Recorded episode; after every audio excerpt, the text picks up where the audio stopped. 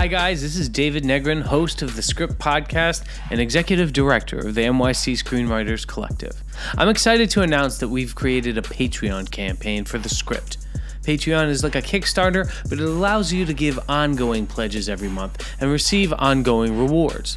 Of course, the Script Podcast will continue to be free, but we're just asking for a little help. So please, check out all our rewards, join our inner circle.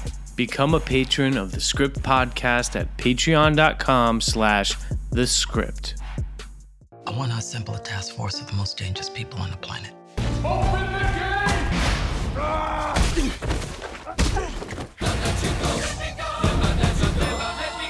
Let's go save the world. Welcome. This is the script. The podcast for screenwriters by screenwriters, the deepest story analysis anywhere on the internet. At the script, we believe story moves pages, story moves product, and story moves people. I'm your host, David Negrin, and tonight we're doing Suicide Squad. Uh, the latest in the DC cinematic universe, blockbuster, uh, tentpole superhero movie. Tonight, Alec Pollak is joining me. Hello. Alec has a little cold. Yes, so maybe a little bit uh, nasally, but Nasally, we're used to thanks for crazy voices out. for this uh, Thanks for, for this podcast. out. Yeah, absolutely.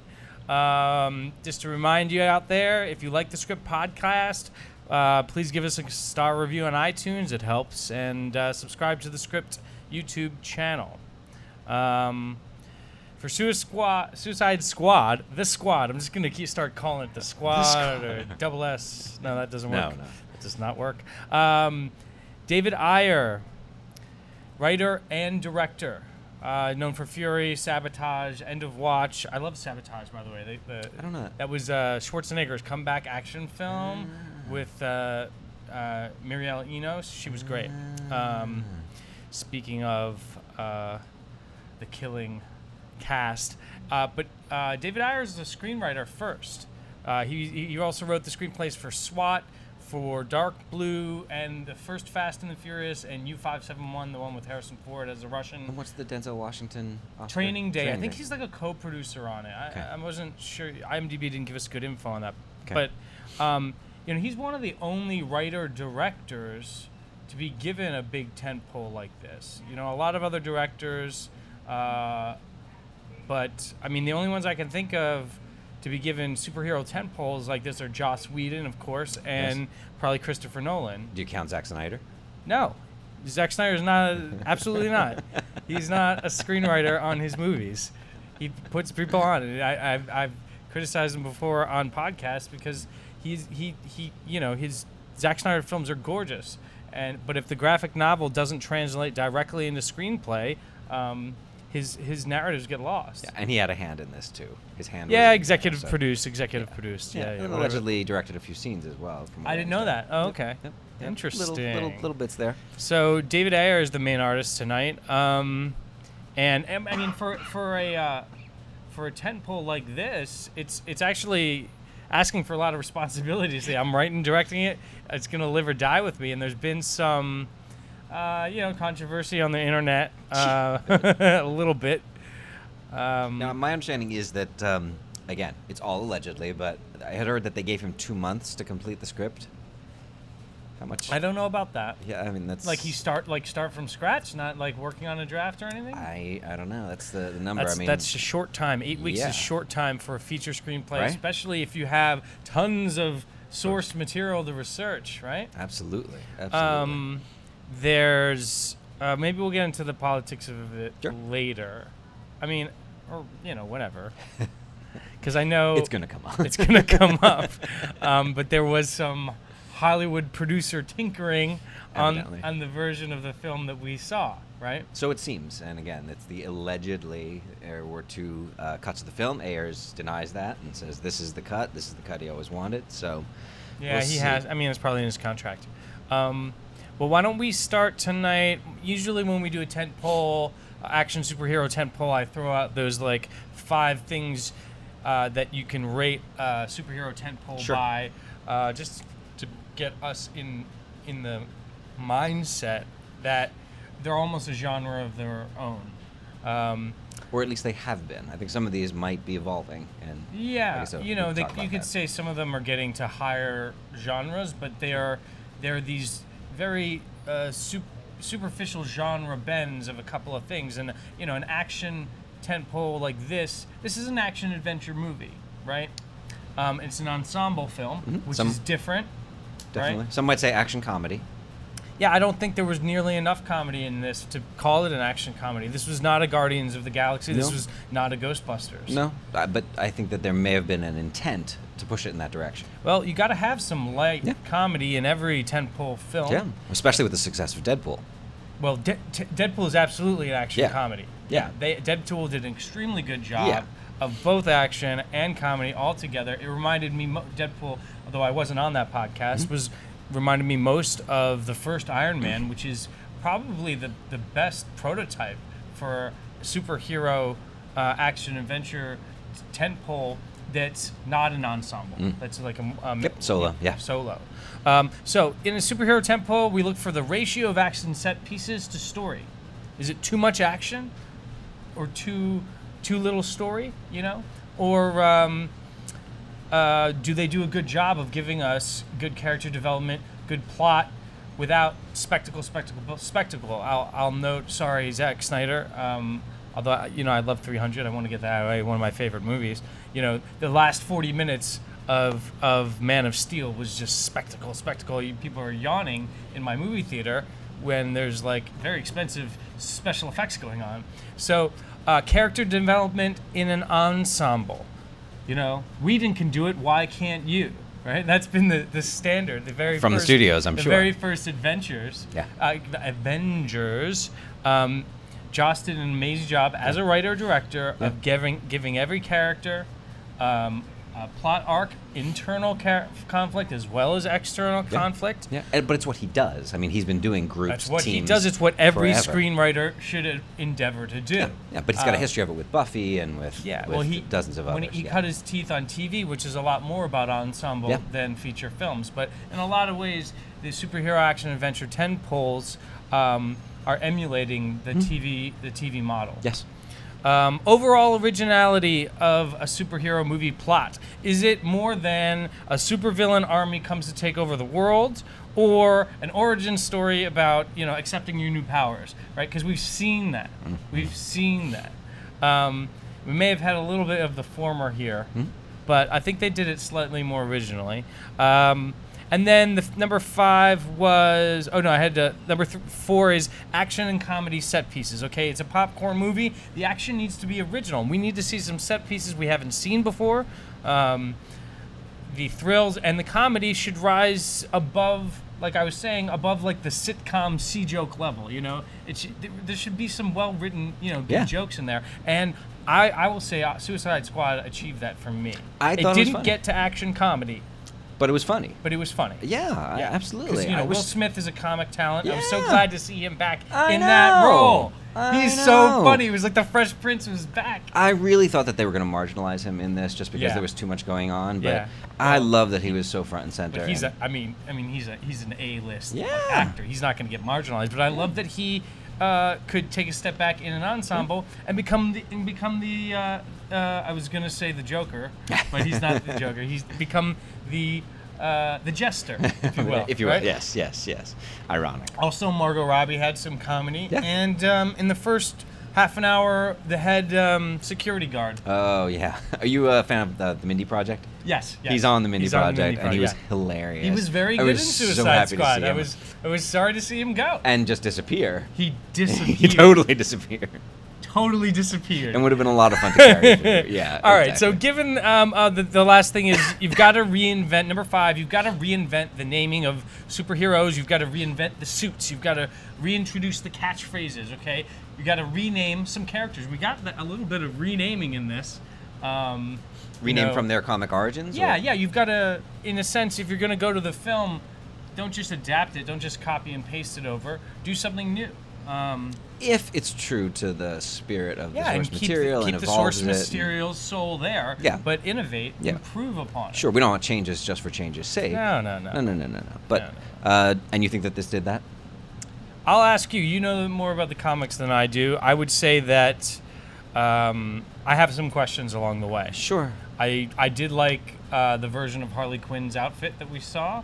I liked um, this new Joker's. You know, it's been all over the internet beforehand, but his his new design was fascinating.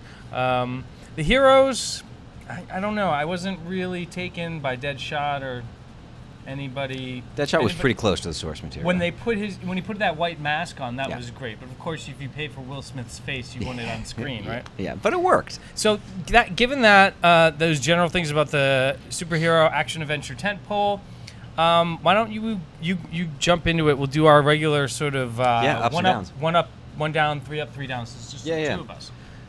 What what uh, what did you like? Well, again, uh, my, my first up um, was just how fun the movie was. And I generally enjoyed it. Like, a- again, I thought that the critics and a lot of the reviews were overly harsh, um, not necessarily from the point of view of uh, uh, some of the, the, the editing and the, the pacing of it and uh, some of the bits and pieces. I'll get to those in my downs.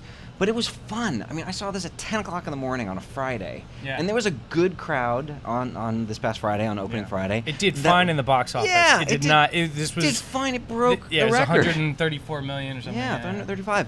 But this, the, the audience, the people in the audience were laughing. Yeah. They were enjoying it. I had a whole bunch of, oh man, damn! Like, Talking to like the audience, yeah, yeah, that's awesome. To- people were reacting, and like that's so valuable. I mean, in my own writing, I, I, I'm always trying to look for the emotional core and the emotional story and the emotional beats as you're moving through it. And there were plenty of issues that we will get to by all means, but I thought that there had some great emotional beats in it that Yeah. carried you through and uh, rallied the crowd, made a lot of fun. Yeah, I mean, I will say that I really enjoyed. Um, I, you know, you know, it's really hard to do with eight or nine characters is create a a family dynamic, and that's what a good ensemble film is. Whether it's a literal family or a metaphorical family, that's what Joss Whedon is a genius at. Every one of his shows and films, he creates a family. Even Alien Four, like, you yeah, know, yeah. uh, you know, like uh, and Firefly and and Buffy.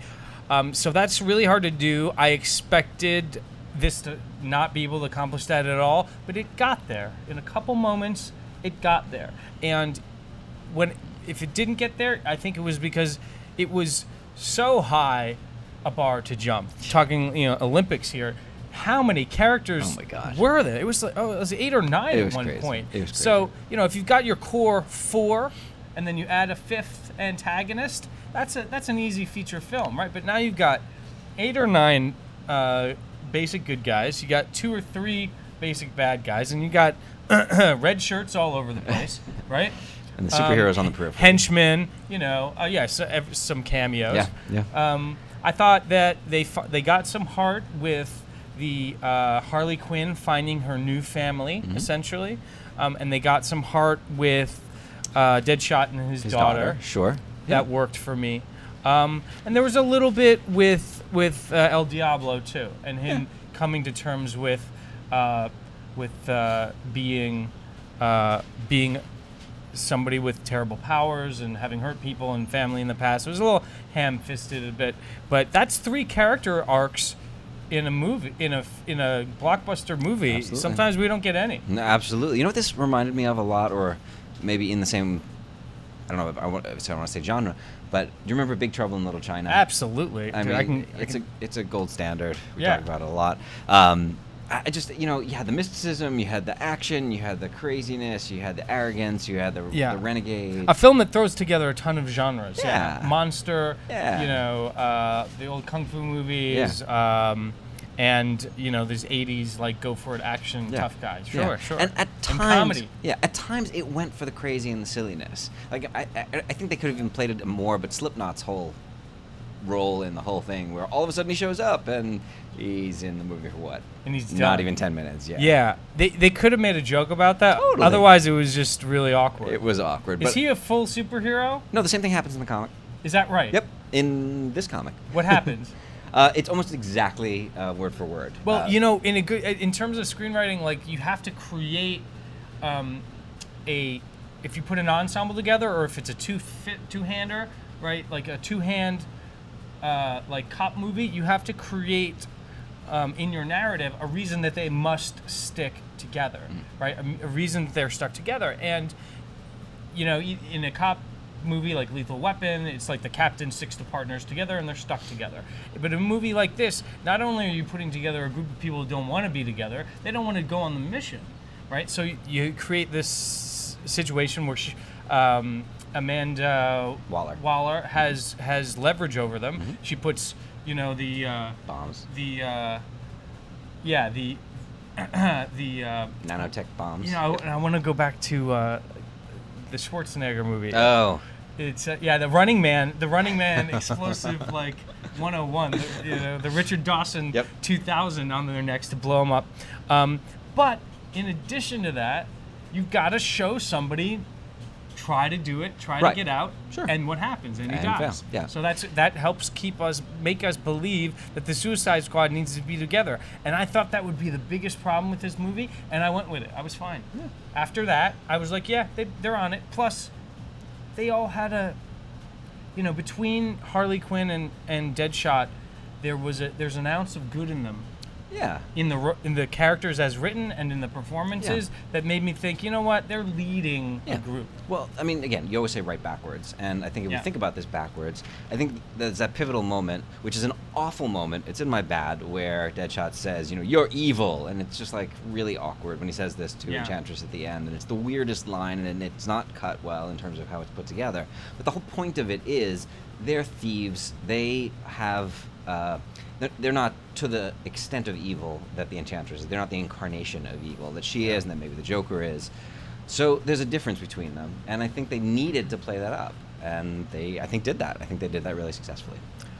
Um, so my downs would be, um, you know, I, there wasn't anything I really hated. I just, you know, as a from a screenwriting perspective, I'd have cut four people out of this, four characters out of this, because it, thinned out. It thinned More out, neck bombs. Huh? More neck bombs. Yeah, maybe, um, or just not introduce them. Yeah. You know, did we need uh, uh, the boomerang guy? Uh, Jai Courtney. Yeah. no, not really. No, we did not. I mean, he was funny. Um, Slipknot, they got rid of real quick. Yeah. Um, I would have combined that first guard yeah. with with uh, Flag. He had some really great lines in the beginning. Flag why couldn't Why couldn't they give him give Flag some of those lines? Flag just felt so weak to me. Yeah, it was a Um, little flat. well, Flag weak, flags. and the whole military presence. there was no wind. The There was no wind flag was not the flag, waving. no. Yeah. But what was with the military? And I love presence? Joel Kinnaman. I love Joel Kinnaman. Which one was- the i- actor? Yes, yeah. He was in The Killing. Uh, in he was in um, Snabba Cash. He's a great actor. But for this role, somebody who's supposed to be like the iron hand to lead them and to keep them in line, it just felt so he wasn't weird. particularly cast He well. was. Yeah. He was. He, I don't know if it was cast or directed or what, but he just felt really, really weak.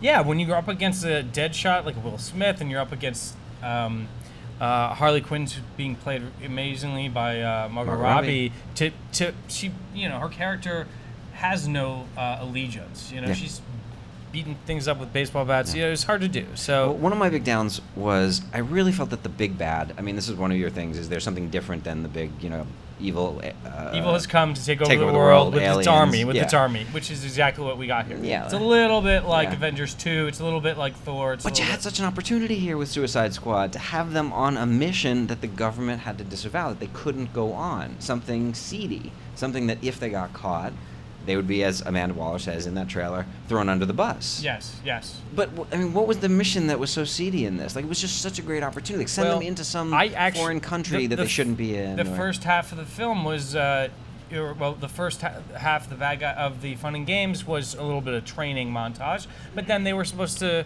um, rescue somebody um, from from this building, and I thought it was going to be a bad guy, or I thought it was going to be Batman, or I thought it was going to be, um, you know, some evil Hmm. villain.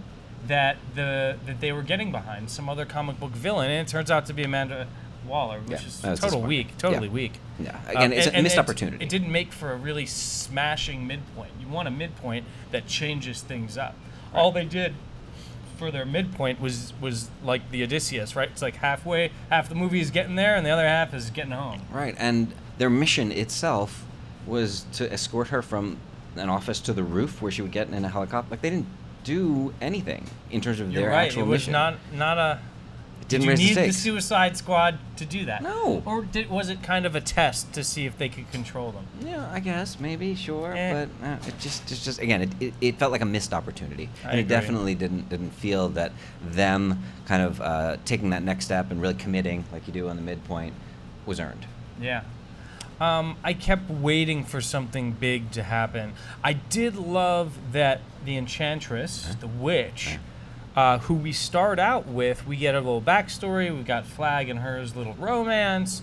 Um, her introduction, they spent a lot of time on her in the beginning, and she flips to be the antagonist. I didn't see that coming.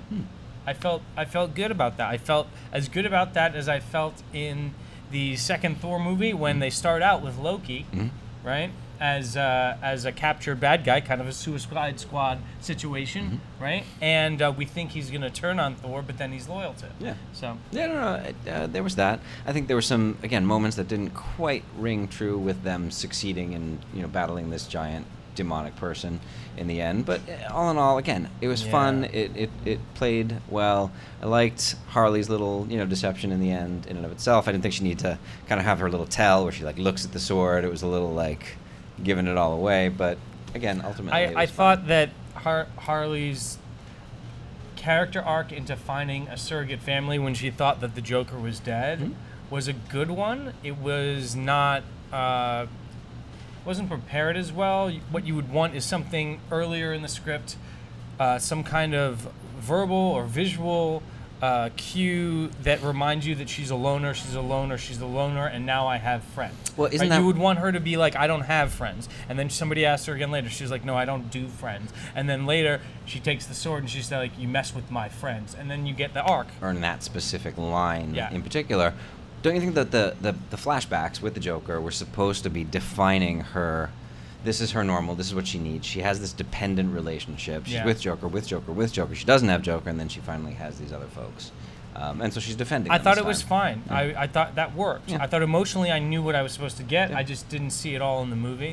I've And seen I, a lot- I went there. Yeah. I mean, I felt like you know Harley was that girl you know who's got a really shitty boyfriend, um, and you you wish she she wouldn't be with him, but she keeps going back to him, and uh, she should definitely hang with us Yeah. instead. You know. I heard. I, heard- I read a lot of complaints about the lack of Joker, the lack of Batman in the movie. Uh, there Um, was no Batman except in the post credits. Yeah. yeah. Uh, there, oh, actually, no, Yeah, that's wrong. scenes, in the yeah. beginning, uh, he caught two of the bad guys. yeah, he caught Deadshot, which was a great scene. That was pretty cool. Oh yeah, putting his daughter in the middle there. What what a save the cat right Yeah, there. totally. Yeah, because Totally. the the Batman's come for you, and you could get out. If you want to, Yeah. but you don't want to look evil in front of your daughter. Absolutely, absolutely. I thought it was great. Um, He he had the scene with Joker and Harley, Mhm. um, and he had the scene with Amanda Waller at the end. Which Batman versus Amanda Waller is again another classic Suicide Squad moment, um, where like basically word for word that whole thing playing out between the two of them. So that was nice to see. It was That's a nice great. Uh, this is the, the post credit scene. Yes. Yeah. Okay. Um, Well, so what did, can you just to jump ahead to the absolute post credit scene? What what does he mean? What did he mean when he said you should shut it down? My friends will do it for you. He's just against the whole idea of the Suicide Squad using the villains because he's got the Justice League. right. He's like, I got this. I'm getting my friends together. We're gonna take care of these the things. original question I had: Where is Superman? Why are they starting the Suicide Squad? Where has he left? Where on the timeline in the DC cinematic universe is this? well, they, they do start off by saying that he's dead. Superman. Yeah. So that it's after It's after Batman v Superman. Batman v Superman, where Yeah. we think he's dead, Yes. or they think he's At the moment, yeah, exactly. So it is uh, in continuity with uh, where all the movies are going, where you've got Batman v Superman. And that's why Batman has to start the Justice League because he's afraid, you know, Superman's something's gone. coming. Yeah, and something's coming. And something could come. Right. All right. Yeah. All right. All right. It follows. Again. You know what though? I just didn't think Superman was dead. Like, why would you ever think that? How could you base Then the premise? Yeah, it was on the T-shirt. yeah. Gotta look for those subtle clues. Yeah, but I, I- you know, you just don't buy. You don't buy the entire premise of creating a Suicide Squad because Superman might not come back. He No. comes back. Again, you create a Suicide Squad because there are certain things that the U.S. government can't do but would like to do. So you send these a guys Black Ops do it. thing. That, you know, you Totally. open, you open. The opening image is this dark skull and crossbones on the black site.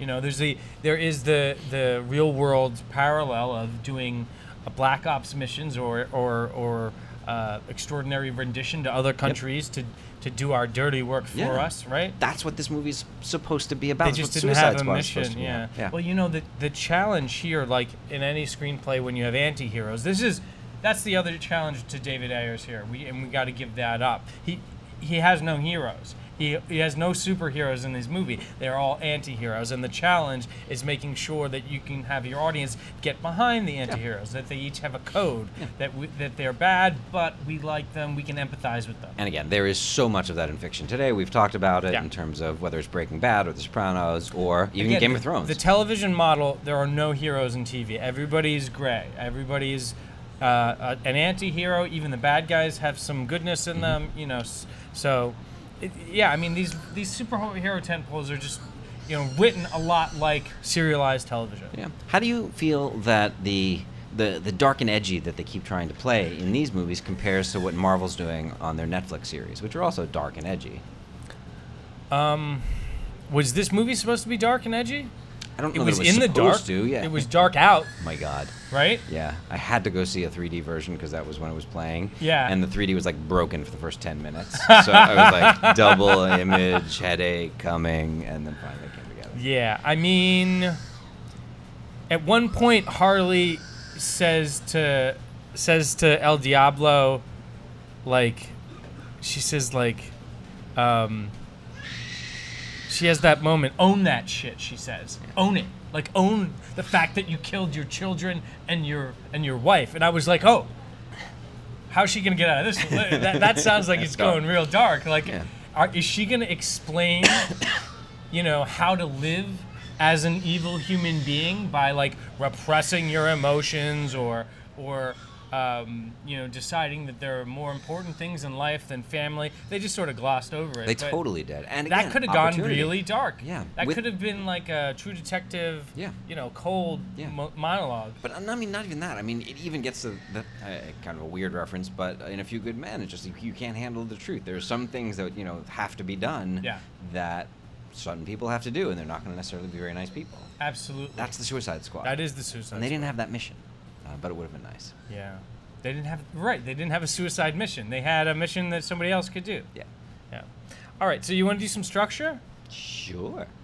Yeah, let's do. where it's a good time. Now, again, th- there was a lot of crit- criticism about the structure of this movie, and uh, Let's talk big picture. What Yeah. what was the criticism on the internet? I, I mean, I heard a lot that it was a mess, that it felt jammed together. There was a lot of talk again. Yeah, my brother said he thought it was a mess. Yeah, there was a lot of talk of um, the idea of the two cuts of the movie being jammed together. Right, and so what were these two cuts? The these alleged- alleged two the cuts. The alleged two cuts were David Ayer's original cut, which was the darker, edgier cut, and the cut done by the uh, folks who did the trailer. These those amazing. Right, one of the fun, ex- one of the executive producers said, you know, the trailer with uh, ballroom Blitz, blitz, and this is a fun action Yeah. adventure movie, not a dark s- movie about evil people trying to redeem Yeah, themselves. right. exactly. Yeah, Um, so evidently, those two clips were created and tested. two cuts, right? Each yeah. individual one was tested, and from what I understand, they kind of took the best parts of those and jammed them together. And it kind of felt that way. It felt a little uneven, uh, again, from my viewing, in terms of how the editing kind of paced it from one piece to another. But how did it feel in terms of structure from that perspective? Did that, did that affect the structure? So, I I didn't think it was a mess. I, I thought, it, con, considering there was ten or eleven characters to follow, I thought it, kept me kept me in line. I knew what was going on at all times. Yeah. It, I mean, you want to see something that's structurally messy? You look at the first.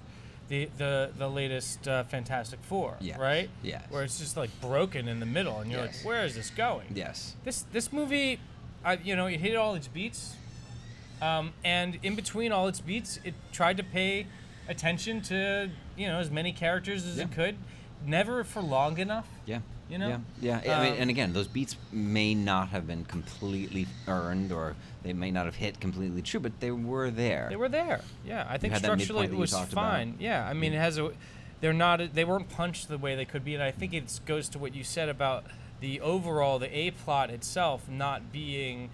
Um, high, you know, original enough. It, it was certainly high stakes because it was like another end of the world situation. But you know, I really enjoyed the uh, the final fight where El Diablo turns into this like Aztec god, fire god, fighting with Incubus is his name, even though they yeah. didn't use it. The the brother dude, yeah. they didn't use his name. Um, Brother dude's good. Right. Yeah. It seemed like two kind of fire gods fighting each other, and that reminded me of, you know, Indiana Jones kind of stuff. And I was like, this Suicide Squad's A plot should have been more of a scavenger hunt.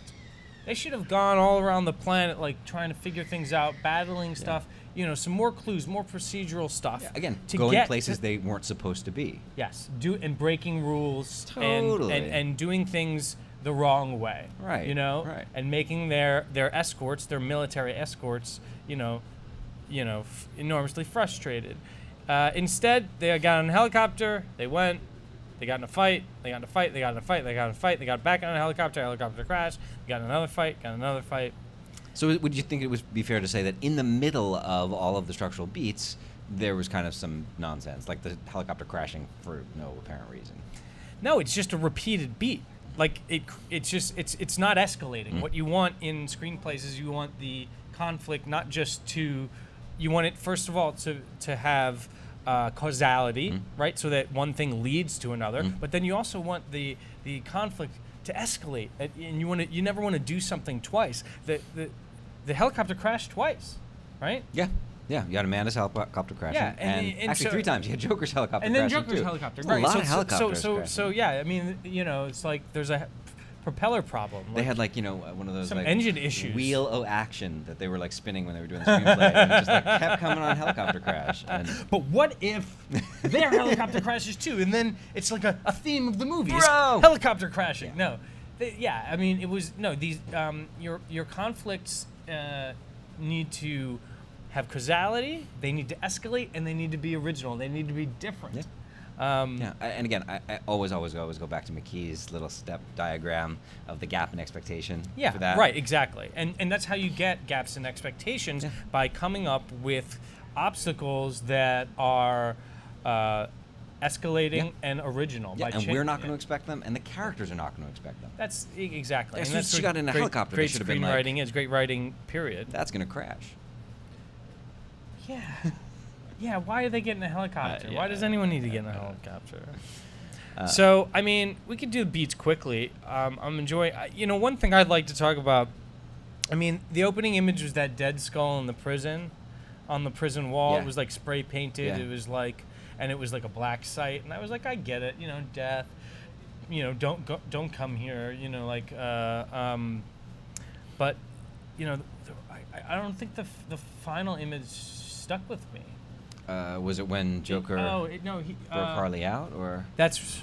I think would that you must, consider that the final image? Because it was mid-credit, right? Was that before or after the family situation Uh-huh. with Will Smith and his daughter? Uh, I think it was after. Yeah. Okay. Yeah, that was a good. Yeah. So so, the final image is. We go on was was that I think it was the Joker rescuing remember? Harley. Yes, we're getting lots of nods from the studio audience. Right, and he's got and yeah, Thank thank, you, you. studio audience. And he's got he's, he's in his tuxedo, and she's like, "You got dressed up for me," and yeah. So, I mean, they just went out with there's no thematic opening and closing image there, which would have been nice. Although the Joker does look a little bit like a dead skull. Eh, Yeah, he's a bad dude. Yeah, yeah. Again, starts off with the prison, ends with the prison break.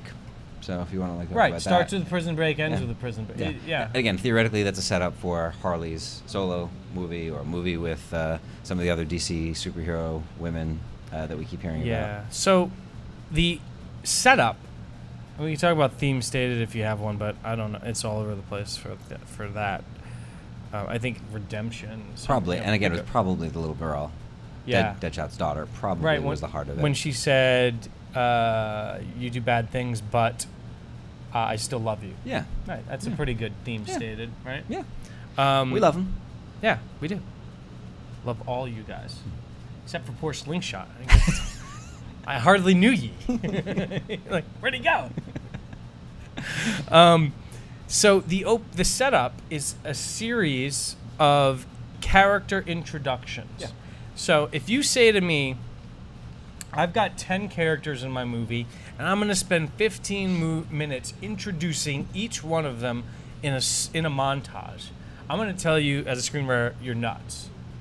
But for Suicide Squad, they, they wanted to pack all these characters in.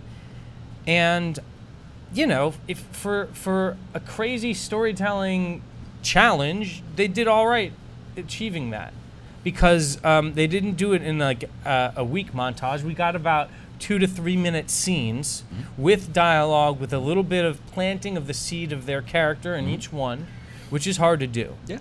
But I couldn't help but think when they're introducing uh, first uh, Harley Quinn and then and then Deadshot and then uh, then we get Joker and then we get Digger and then we get um, the Killer Croc and then we get the Witch and then we get Rick Flag. I couldn't help but say, why don't we spend the first half of this movie doing this?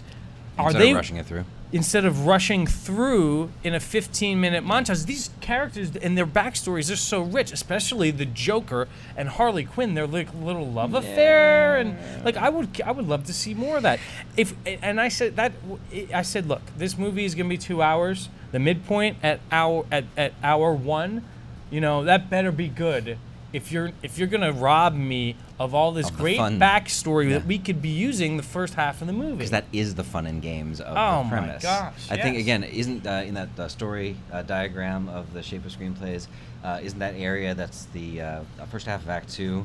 Uh, it's fun and games. Fun and games and the Blake Snyder. But yeah. we always say that it's uh, that's where the movie poster comes from, or Yes. the, or the trailer. It's where all the fun moments come from. Absolutely. It's But a where the lot of one that is sheet- from those first 15 minutes, Yeah. not from the uh, uh, first half necessarily. Unfortunately, like yeah, you could have spent the like I think other uh, some of the Iron Man movies did it. Let's spend half the first half of the movie introducing, doing the origin story, and then the second half on a major mission. And you know what? They could have afforded that here because there wasn't that much going on. Oh, the the, the fun and games in this, if you talk about it, you know, the break into two is uh, I moved to authorize the pro- program. They authorized the program.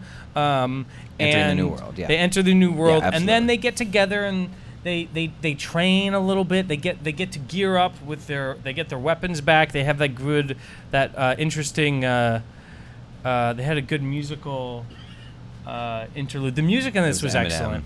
Yeah. It was Eminem. Yeah, yeah, right. It was that Eminem song uh, where he's like, um, oh, what is it? Again, something else that I read a, a Guess lot. who's back? Yeah. Right, right, right. A lot of commentary was about the use of music to stand in for earned emotional moments or earned Well, welcome to filmmaking. Music is one of the tools for emotional, like connection, and yes, they rushed a lot of story into a short amount of time. So a shorthand.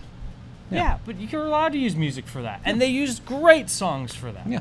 Yeah. You're yeah, allo- that's part you. of it. Yeah. I mean, but di- shouldn't should they spend the first half movie on more backstory about like um, seeing seeing like a good 15 minutes of Deadshot versus Batman and and another 10 minutes of of Harley Quinn's romance with the Joker and a little bit more about um, Flash and uh, Boomerang. Flash yeah. and Boomerang. That would be Yeah, great. Yeah, totally. that would have been a much better first half instead of you know fun and games being.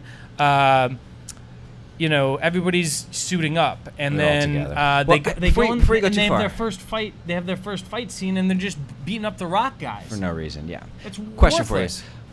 We've talked about this before again, especially in terms of comic book adaptations and the, the different notion of pacing for comic books Yeah. than film.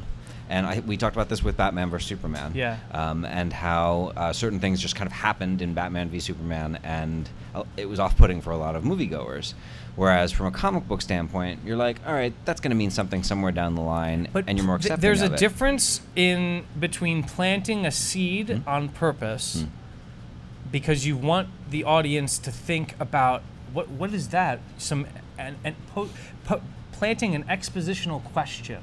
So you know, I fought with I your father in the Clone Wars. Yeah. Blah blah blah. Let's keep talking about you, Luke Skywalker. Wait a minute. What was this Clone Wars thing? Yeah, that yeah, you're yeah. talking Go- go- go back. That's really interesting. Yep. But it's you know that's a seed that's planted to pose a big question, and there's a difference between that and rushing along because you you, you squeezed your edit together. Completely agree. What, what I was actually going for was the notion that in comic books, one of the central units of uh, of uh, storytelling is the page, and you know we have. Uh, scenes and we've got kind of like the minutes that we, we pace things within movies. Right, you have the panel structure, but then a, a, a page turn can be an act out. What they It- it call in alwa- television a cliffhanger act yeah, out. Yeah, you're always you're you're mapping things out page by page to tell the story within a so single page. so you're saying it's denser than in the comic. Yeah, Yeah. exactly. So that's what I'm wondering if it, it it's it's borrowing, it's bleeding off into cinematic storytelling to have these much shorter little bits of story, and that's also how you make a trailer. So I mean, if these were cut to be dense, You keep going back to on- the the, yeah. the legend of the trailer Yeah, editor. I, I don't know. I'm just wondering. cut. I'm just wondering. Yeah, looking for no, the I evidence. I'm mean, looking for the pieces of how it was put together. I would say, you know, you bring up something really great about the difference between graphic novels and comic books Hmm. and filmmaking is uh, pace. And, you know, with, with they're, they're both serialized storytelling in this case. And comic books, uh, how many would you have in, how many single issues of comics would you say it would take to tell this exact story of Suicide Squad, the movie? Um, I would say, I don't know, maybe four. This is like a Um, four to six. four to six. Yeah. Um, yeah. Uh, again, I think six issue arcs had been a thing for a long time. Now I Yeah. think it's a little more flexible. Yeah. Um, but yeah, they could have gotten into it a little more, but mm, I don't know, not necessarily. I, it could have I- I- I just think there was a lot of wasted time in the middle. You know. agreed, agreed, agreed. So, agreed. but again, I, yeah, I, I, don't think there's any to, excuse for it. I don't think there's a difference between the mediums. Yeah. I keep coming back to that stuff being related to the A story and not being appropriate for what they were yeah, built for. It's well, not, unique not too compelling. But, oh, so what I was going to say about the A story, if you know, I think they had a, enough trouble worrying about these anti-heroes being likable. Hmm. That sending them on some unlikable mission might have pushed it over. That sounds like an executive talking. Well, it's a, it's a, it's also a creative challenge. Like, what's a good, what's a good suicide mission they should have gone on? You know, I think that you had written something. Just the suggestion that you made, like the things that they were doing were kind of like collecting things all around the world, going bit, places where yeah. they shouldn't be going. Yeah. They, uh, you know, he has that stealing line. from the Russian government, Yeah. and stealing from the Korean Yeah, government. he's got this line stealing about from thieves. the Justice League. Right. That'd be great if they, Yeah. they broke into the new Justice League and stole Whatever. something. But he's got that, That line that they awesome. are thieves, and then Katana says, "I'm not a thief." Well, but they weren't thieves in this movie. They were, No, you know, there was not nearly enough uh, heist. Exactly. Yeah. Yeah. And playing this as a heist would have been a great template, Ocean's Eleven type template. You know, with Yeah. the different team and the different members who each have different. Another great skill sets. ensemble. The first Yeah. Ocean's Eleven with Clooney. Yeah. Extremely well done Yeah. ensemble. Well, I was thinking of that when you were talking about introducing each of the members and Mm-hmm. how we have that, and we have like a guide to guide us through that process of meeting each of the Well, members. so what's great about Ocean's Eleven or a heist film and ensemble characters in a heist is that the heist itself is the A plot, Mm. and the heist is made up of procedural steps, each of which the characters have have a skill that's particularly specific to. So Yeah. not only do you learn when you learn about the characters and their skill, Mm. whether they're demolitions or they're the hacker or Yeah. they're the smooth talker, you're learning about the plot and the character at the same time, which is why a heist movie is, you know, so so fun. Yeah. Would you think that that would be too predictable for Suicide Squad, and that's why they avoided it? No, I agree. They should have done like a heisty thing. They could have Yeah. had a heist with the action. Yeah, a heist or uh, uh, a treasure hunt, more Indiana Jones. That would have been a better solution. Instead of, essentially, they did kind of a, uh, like a military narrative, like we're we're a squad, like or, or like something Saving Private Ryan-ish, where you, well, we got this thing to get, and we got this thing to get, we got this thing to get, but it was the same thing again and again. It wasn't. And it it was, you know, turned- beat up some rock slash lizardy bad guys. Yeah. Who are those guys? I don't know. I, I Does don't anybody know who those guys are? No. She was turning you know, Humans. people on the street into those creatures. Yeah, is there any precedent for those creatures? They, Like, they showed her make one, but after Yeah. you'd already seen like a whole slew of them. a- a- they cut them in half and they look like rock, but then they look like lizards. They don't really Look, have eyes. like It- you- you- what a you're- cop out in like the creature creation department. Yes. Y- Yeah. You, you're bringing up uh, the first Avengers and that Yeah. whole idea where the end of it was just this big alien invasion with tons of disposable bad guys. Yeah. And that's what we got to get. Yeah, more disposable bad guys. Yep. So, not so much originality there. Anything else for structure? Um, what was your? Was there a B story? Was there a B story? Was, I mean, would that be um, uh, uh, either Margot's uh, um, Har- Harley and Joker's whole relationship. Yeah, I mean, yeah. that carried through the whole thing. Often the love story is the B story, and this Yeah, was like a complete twisted version of that. Yeah.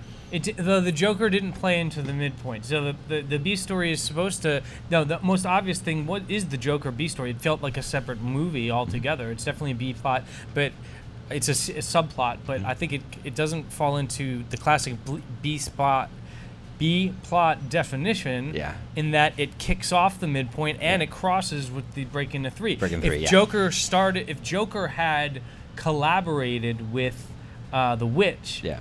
To build the machine, then it would have been uh, a B story, right? Yeah, yeah. Or if he showed up at the end and ended up being a part of destroying her somehow. Or, Right, or right. Or. Joker was the brother or something, Yeah. something retarded. Deadshot story though did cross over at that that later point, right? Right. They. Oh, uh, yeah. Cause well. The daughter was there at the end. Yeah, but that was a afterthought. I'm not saying it was earned. No, no, no. I'm trying to think. Did anything compel them to break into three? What was? Let me let me go back to the new information. There's a lot of new information. The new information uh, beat is not in Blake Snyder's beat sheet, but it's something he talks about a lot in his writing. And I think later on, he, I, I think uh, you know, he would have put it in. But it's after the All Is Lost. Uh, and the Dark Night of the Soul, and before the break into three, you get new information that presents the third act. Essentially, it's a second catalyst. It's a it's a it's like a chance to break into the third act, right? And so I had a, like a lot of new information. Uh, So the bomb so is really right. that- So the Temptress is finishing her weapon. Enchantress, yeah. Temptress. Whatever's going on in your but head, she was, but no, but she was. Uh, her other name is in the June com- Moon. Is what? Enchantress. No, it, no. You said in the comic book she's June Moon. Incubus and Succubus. succubus, right? So she's succubus. She's a temptress. She's a she's uh yeah. She's a little. She's she needs to take a shower before she's gonna tempt me. Yeah. Um, she, the flag explains that a non-human entity. He he comes out with it and says a non-human entity is creating a weapon. So that's the new information, right? That breaks into three. So essentially, that's saying that the B plot is Flag and Amanda Waller. You know, Uh, you know that that's and Amanda Waller, Flag and June. Like going to rescue June. Well, just the Amanda Waller and Flag, their their their government mission is Oh, the B okay. plot. Because guess who shows up at the midpoint? Is Amanda Waller. Oh, she's the one they find. Ugh, so it's kind of a boring B point, B, B spot, but uh, plot. So Deadshot doesn't want to fight. Uh, none of the squad wants to fight. Um, They then they the have dr- they have drinks together, which is great. Uh, we almost pulled it off. They're gonna blame us. We are the patsies. Don't forget we're the bad guys. Low point. Uh, yeah, so they're doing Dark Night of the Soul, and then El Diablo gets into the story of his gifts and how he killed his family, and then, you know, uh, uh, Margot is like, own that shit, like we're bad guys. So, I don't know what really got them to get in to go with it, to go on the mission. Uh, Flag comes back in. and he gives the, the letters. Like uh, he gives them the letters. Yeah. what, what? I don't know. What was that? I don't know. Like you were withholding letters from my daughter. just that he had them with him. Yeah, he had them on him. It was in his other bag next to his, his ammo. But how is that supposed to make Deadshot want to go on the mission? I? Well, I, I interpreted it as there was a reason that he had to fight. Like the same reason why anybody else is going to rescue is because there's lives at stake. And oh, okay. this was So- and- and, that. this is the, the, the this is why it's a cop out to have the end of the world be the third act of any superhero movie. It's like, well, here's what it compels you to fight. You're gonna die Mm, anyway. Your kids are gonna die. Everybody's gonna die. So you're going out with a drink. Might as well go out with a gun. yeah. All right. Um, breaking a three, the squad goes to fight the witch. All right. With the bomb, the bomb is the new information. They have this classic moment of um, uh, talking about the plan. They literally uh, storm the tower. Yeah. Uh, they go up. That's how you know you're in trouble. when you are storming a fortress. Um, Yeah. So they do an interesting, and, and and again, I'm saying this again, but they did a great job in the third act of doing an ensemble fight scene where it's like nine on one, Yeah. And everybody's got like sort of a, uh, it's choreographed really well, almost like, like a group fight scene. It, it, reminded me a lot of the Matrix fight scenes, which are some of the best ensemble fight scenes in history. But I mean, really, like Uh, American film. these these guys, like they didn't really have powers, and they're going up against No. Enchantress. Like I, again, it was a little hard to we believe. can get into. you kind of had to you get past you- that. I, s- I- one of my big questions for Alec when I was like sitting in this movie was, uh, w- which ones are metahumans and which ones aren't? yeah, right? I mean, the only ones are really Croc because he's got crockiness. I don't know, Yeah, and he's- he's El Diablo. Skin Yeah, El Diablo. Diablo, right. I mean, Harley, I guess, is enhanced because she. See, I kept been- thinking Harley doesn't look enhanced. She's just like a little nutso. But Right. then she's beating up these guys with the bats like like no problem. Yeah, well, I guess So being nutso is what it takes. Yeah. Um, and then there is that that's uh, one great flashback. See, the flashback with the Joker where where he dumps her in the acid uh-huh. or encourages her to jump and then he jumps in and they have that great kiss in the acid and they're just like melting away all the colors. That was beautiful stuff. Unfortunately, it was like a whole nother movie. Like the Joker stuff was like a whole nother movie. Yeah, yeah, yeah. But again, it was her motivation. It was her motivation for why she was doing any of this. It was why she eventually stepped up. Why was she doing? Was she she was gonna get back to the Joker? No, I think it was it was this whole idea of her relationship was this dependent relationship. Was she was with the Joker? She was going to Yeah. live for him, as she Yeah. said. She jumped in herself, which is different from the source material, where Joker pushes her in in in certain stories and other versions that never happens, and it's just paint. Whatever. I mean, for this. It was a relationship that she had that she lost, and she has that moment of loss where she has her little moment of loss. And then, like you said, she comes back. She doesn't even have the bomb in her anymore. No, So, that's right. yeah. uh, So, you know, it, yeah. She's got that motivation and she steps up and says this time i'm not going to lose my friends my family as you said and she takes her out so I think the challenge was that if you put the Joker in the movie more, it would take Harley Quinn away from the Suicide Squad. agreed agreed And so that's why he was left out of the, Yeah, of I thought the it was plot, enough. which is why they should have their own movie. They I- shouldn't, you, you know, don't, don't complain on the internet that there wasn't enough Joker. This was the Suicide Squad movie. yeah agreed agreed Um, the Um, problem is that you know we love the Joker, and when you tease us the Joker and you try to tell us that it's going to be in the movie, we're going to want more, and we are going to complain Absolutely. on the internet. Great article. Uh, uh, we'll, we can post it in the comments Sure. on this.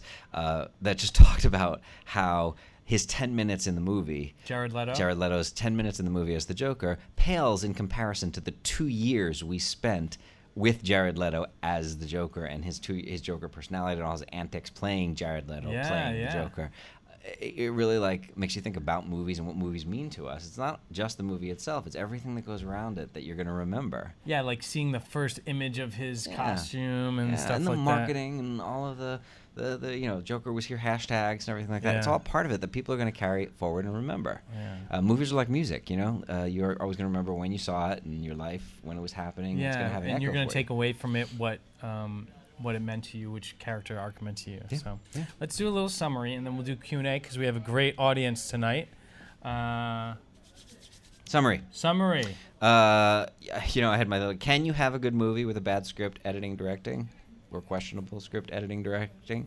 I, I, I don't know if that's you know completely the question. I, since I don't. I don't think. Please. Yeah, no, we- you can't. Is the answer. but I don't think all those things are bad here. Right. I think that we went through, and there were you know beats to be hit. Were they all hit perfectly? No. Could there have been higher stakes? Could there have been a better, uh, more appropriate uh, force of antagonism that they could have faced? Sure. But again, it was it was so much fun, and I fun. appreciate that. Yeah. It made 135 million dollars. People went to go see this. I know there was a big drop off, but I'm, I'm really really hoping that. Uh, it carries on, and the fur- future movies in the And, cinematic and I hate the negative press because um, if we weren't doing this podcast, uh, you know, and I hadn't choose, chosen Suicide Squad, given the hype, you know, months ago, Mm-hmm. um, with all the negative hype in the last two weeks, I would have been like, oh, this was terrible. It's another Fantastic Four. I would have waited for it to come out on video. And then I want to see it and be like, wait, that wasn't so bad. Yeah.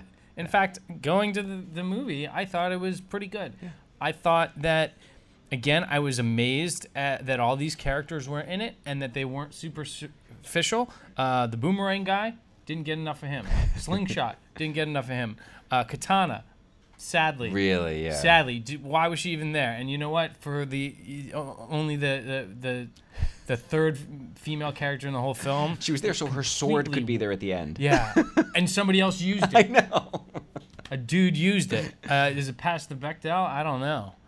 No, because No, they don't, don't talk to so. each other No. at all. They, No. there was like one conversation between Harley and Katana. There's no conversation between Amanda and Harley. No, no. I think somebody Negative. actually wrote that it's uh, Harley Fail. is a walking, talking anti-Bechdel Bechdel test. So That makes no sense. I don't know. Well, again, hopefully we'll get to see her in something. Yeah, I would love uh, to see her. Um, I would say that it was very hard to r- write such a good ensemble. Hmm. I had fun. Um, I think it was, you know, Will Smith and Margot Robbie's movie. Yeah, absolutely. And, Surprisingly, um, I would have liked a better A story, Hmm. a better mission for the squad. I don't think you could have handled nine or ten characters much better than David Ayers did. I would just wouldn't have chosen to put nine or ten characters in the squad. I would have put, you know, your classic five or six. Yeah. You know, sounds good. sounds good. So with that, I want to is anyone we have a nice audience tonight. Thank you for coming out. Who uh, who you, who liked the movie? Do you guys have any questions for us uh, in terms of story that you want to ask or comments? Anything? Questions about anything we talked about tonight? Please. I mean, you guys clearly like the movie a lot more than I. Yeah, yeah, yeah. Sure, sure. If you if you didn't like the movie, tell us. Yeah. I mean, I didn't hate it, but they were. It just. It, it felt disorganized, and I kept asking, why did that happen? What, Mhm. I don't understand the point of that. And you were asking this. You were texting me Because I was while texting you were yes. movie While I was actually in the theater. Yes. the. You kept asking yourself, why did this happen? Yeah. Yeah. I, why did I mean, you know, uh, was- Causality. Yeah, we were talking about that. Well, I mean, okay, so uh, Enchantress, her her biggest weakness was her heart. She left the heart in the cave. She could have picked it up and taken it away and had no and no no vulnerability whatsoever. Yeah. Well, that was a that was a it was a poor contrivance of the heart of the enchantress, right? It's her kryptonite, right? Yeah. Right. Um, and if- there was nothing preventing her from just taking it with her when she took, took over June's body. Yeah, locking it up. And so, give me a reason why she had no access. to Yeah, the challenge of creating, uh, and st- like I said in the beginning, slapping these people together and making them stay together. They had several layers. They had, you know, we've got you're already in prison. We're gonna let you out. We're gonna knock ten years off your sentence. We have um, a file on you. We've got, you know, the enchantress's heart. We've got. Um, uh, we've got Will Smith's uh, daughter. Like we've got all kinds of, of, leverage. It was laid on really thick, and yeah, it, it doesn't make a lot of sense. it, that- it was it was gaps like that that created the whole. It distracted me from the good st- from the good parts of the movie. Yeah. Things like that just confused me. I mean, I didn't understand. I mean, far be it for me to complain about seeing Margot Robbie on screen, but I didn't get why. What was special about her? Yeah, What was her superpower? yeah. What was Margot? Any, any what was crazy woman with a bat could have been, What- could have been doing that. in the comic books? In the comic books, what is Harley Quinn's superpower? She doesn't have superpowers for most, I think, of her career in the comics. She's just crazy, and that kind of like lets her go to great lengths to Yeah, be so crazy. one of the- but one- she does get superpowers. She gets injected with some kind of powers at some point along the, along the So, way. so but- to me, to Not me, one of the extent Margot Robbie's character, the Harley Quinn, is an extension of the Joker. She kind of a replacement for the Joker. And one of the problems I had with the Joker in this movie was that the Joker's superpower is always that he is diabolically three steps ahead of the good guys, even Batman, right? And in this film, the Joker is not ahead of anybody.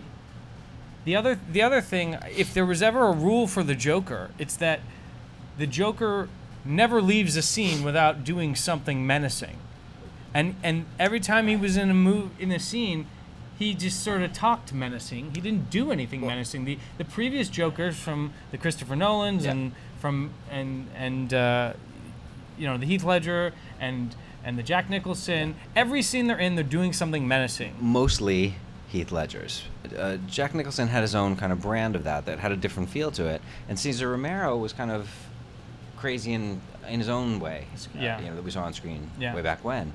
I, I don't know. It, you know, in this uh, uh, again, one of the articles was saying that this Joker is just a troll. Like he's an Yeah. internet troll. He's Yeah. a dick. Like that's Yeah. what he is, and that's the ultimate like Joker villain for he's this day and age in frustrating people. 2016. Yeah, but then he's got this crew of the guys with the with the the panda head and all these guys, and when you put them next to the brilliant like heist of the Dark Knight, it's you know, different. the opening of the Dark Knight, the bi- the diabolical uh, nature of the Joker in Christopher Nolan's The Dark Knight, it it pales a little bit. I, well, look, we'll see what happens if uh, Affleck gets another chance with him.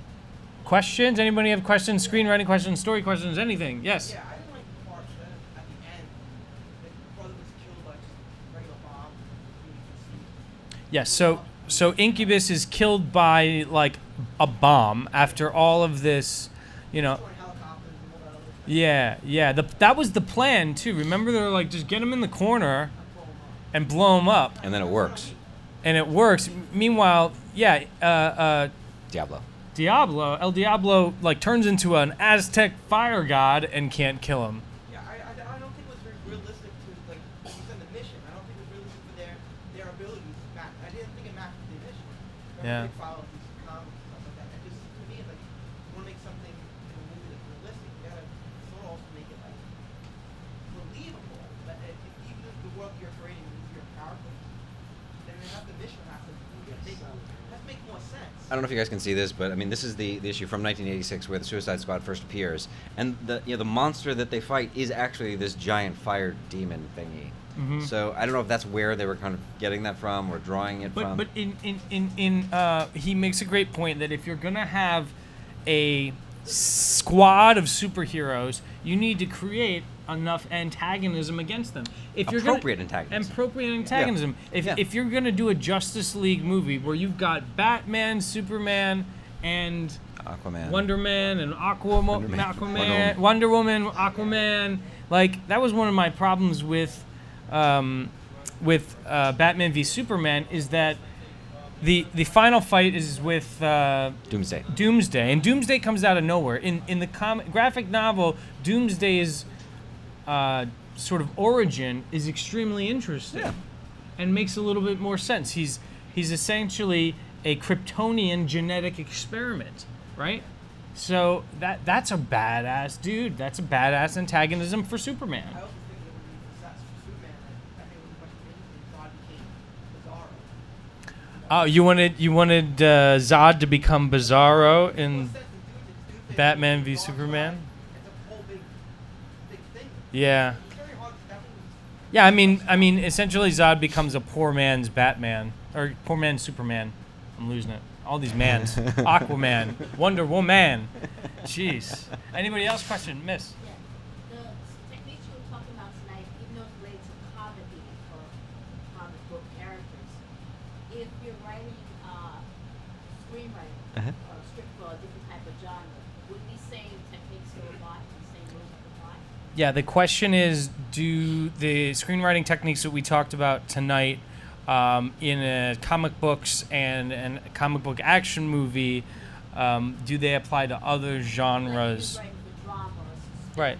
like. Yeah. So if you were writing a drama suspense. Yeah, I, I think I think they definitely apply. I think it, we've had conversations just about kind of all the different schools of thought, whether it's uh, Save the Cat or McKee or uh, Hero's Journey. Hero's Journey, just all of them. We've mapped them, and they all hit very very similar beats all along the way. And we've even looked at them almost as a cycle, and it's these mini beats that happen again and again. Which again, looking at comics where you've got pages or issues that may have to go together for a longer arc, you've got these these smaller stories that come together to make up a longer story. Which in a film, you're going to have scenes which work together to form a sequence, and those sequences are going to work together to form acts, and those acts have got to work together to form uh, the full narrative of the the, uh, the the script. So I think there there are ways that you could translate uh, the basic ideas of storytelling. And um, uh, uh, uh, George and I have worked together on a web series, and we tasked ourselves with actually uh, trying to come up with ways that each episode something exciting happened at the end, and we were able as to if put it was a together. chapter in a novel Yeah. or it was a it was a it was a an issue of a comic book Yeah. Or uh, an uh, an episode Yeah. of television so script to me scripted televi- uh, scripted storytelling Mm-hmm. fiction all fiction is all storycraft is universal there are universal things to it um, we're talking about uh, whether it's presented on film or in a comic book or on TV or in a web series. Yeah. Um, there are different tool sets for the mediums, but there are some things that are universal. Most of, most of the craft of storytelling is universal. Miss. Um, okay. Uh, at the end, um, mid credit, where um, Batman or, or Bruce Wayne and Amanda Waller are talking, I thought I found that most of the audience was gone already, and I was kind of like, I mean, I, I tend to stay at the to the end, but I thought it was kind of distracting. I stayed to the end too, I- yeah. Yeah. Um, I just felt maybe if that was an important setup, that maybe they should have moved it before the credits start. the, the, the, the question is um, the post credit sequence between Bruce Wayne and Amanda Waller seemed pretty important to not just the future, but had some impact on the movie we just saw. Yeah. And should it have been post Yeah, sequence? yeah. yeah, You know, it's funny. I wonder like how many people actually see the stingers, like the the, the post credit scenes, in the theaters. How many just watch it on YouTube because it usually shows up there. Yeah. uh, You know, a few months later, or on the uh, on the DVDs. You can Google see. it and just read it on a message yeah, board, exactly. right? but MediaStinger.com is a site that actually What's tells it- you. what's it called? MediaStinger.com. Oh, okay. It'll tell you if there's going to be a post-credit scene, so you know whether you should be bothered, you know, bother No, staying. you- But it's always good to stay and watch the credits because Yeah, you're right. Most people, people worked hard. A wider audience doesn't stay, but you know it's become a genre convention Yeah. of the action adventure superhero mo- uh, genre to have a post credit sequence. Um, although some movies don't do it. Yeah, it's mostly Marvel movies that are doing it. DC doesn't usually, so this was a little unusual. So they're yeah, finding their because they realize that people love that stuff. yeah, totally. The It's fanboys and fangirls love that stuff. It's that but meta conversation. It's the meta conversation. Yeah, Miss. Yes. Um, so I guess, what's the point of the question I'm trying to understand that? In a s- TV script film, are the characters trying to solve some kind of solution? And is that in the end gonna lay the foundation work, let's say, for a sequel of a comedy? Or it could be a sequel for any other genre? You talking about TV, a TV script or a feature film script? Let's say, for example, it's a feature film, like the character comes to some kind and maybe something doesn't quite get resolved, but there's a, a story where you know that there's a backstory that lays the foundation for okay, there's another movie coming, so we Yeah. already know the. So what, what I what I will say is, uh, as a screenwriter and, and for aspiring screenwriters, that if you're writing a feature, the film should resolve all the plots.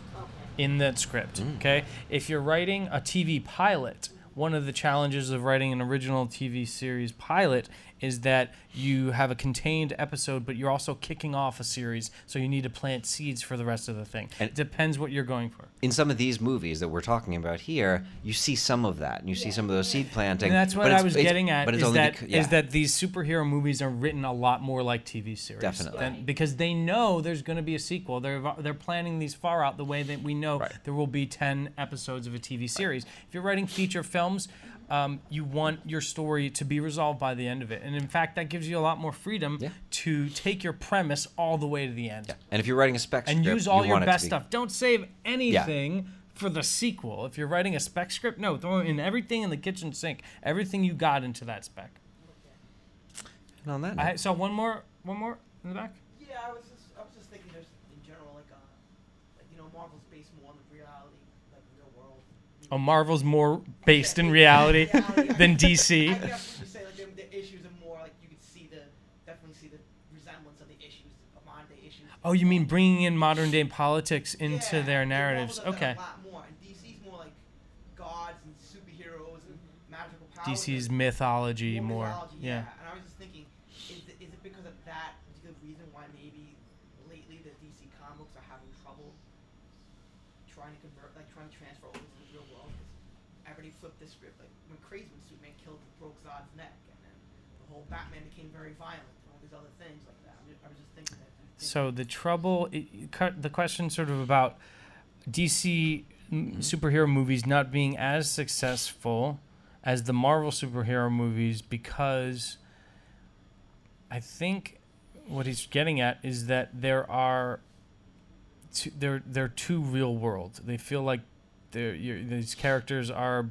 breaking rules like Superman killing Zod by breaking his neck and you know Superman's not a good guy anymore and then Batman is shoot is using guns and stuff in Batman v Superman. look for me as a comic book fan and uh, you know knowing the, the the legends and the stories behind this, I, I just feel that you know DC went dark. You know they know they went dark in DC's current comic book continuity. They're only almost making concessions to the fact that they know you know in the '80s when Watchmen hit, they went dark and things just took this dark turn overall, and the movies tried to pick up on that darkness and, and bring it out there, and There's it a- worked there- for there's Batman a big smiley face in the movie in Suicide Yeah, Squad, right? is, That was a that was a Watchmen reference, homage. Totally, totally. Yeah, awesome. But again, it, it's appropriate for Batman because Batman's a dark character. It's kind of built into him. It's not appropriate for Superman at all. Yeah. And to have a movie that's about Superman like Man of Steel, where the character doesn't smile. Yeah. And if anything, I think that's a great to the- point. I'm just If- saying it doesn't ring true to the. We talked about the legends Mm-hmm. and what they stand for. The, the movies just don't ring true, and I think that's the core of why they're not as if, successful as if, the Marvel characters. if there's one character that's that's anchoring the DC universe movies, it's Batman, and he is a dark character, and there's nobody as dark on the other side. In the Marvel universe, who's as dark as Batman? not, not, no, Iron Man is not a dark. Who? The Punisher. All right.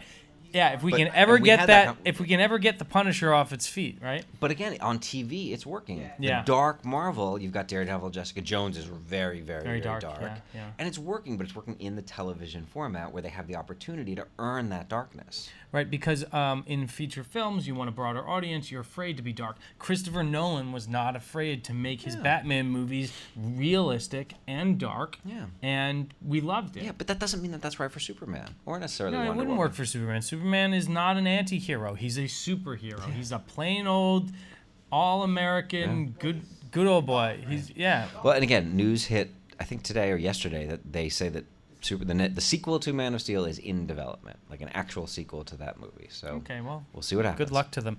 I want to say thanks to Alec Pollak. I want to say thanks to our audience tonight. Thanks to Adorama, our man Chewy over there. And thanks to you, David Negrin. Oh, thank you very much. Um, uh, the Script Podcast is uh, produced by myself and is edited um, by Zoe Alexander. Uh, if you want to uh, follow us on iTunes, look for the Script Podcast under NYC Screenwriters Collective. If you want to support us, you can support us at patreon.com slash the script. Good night.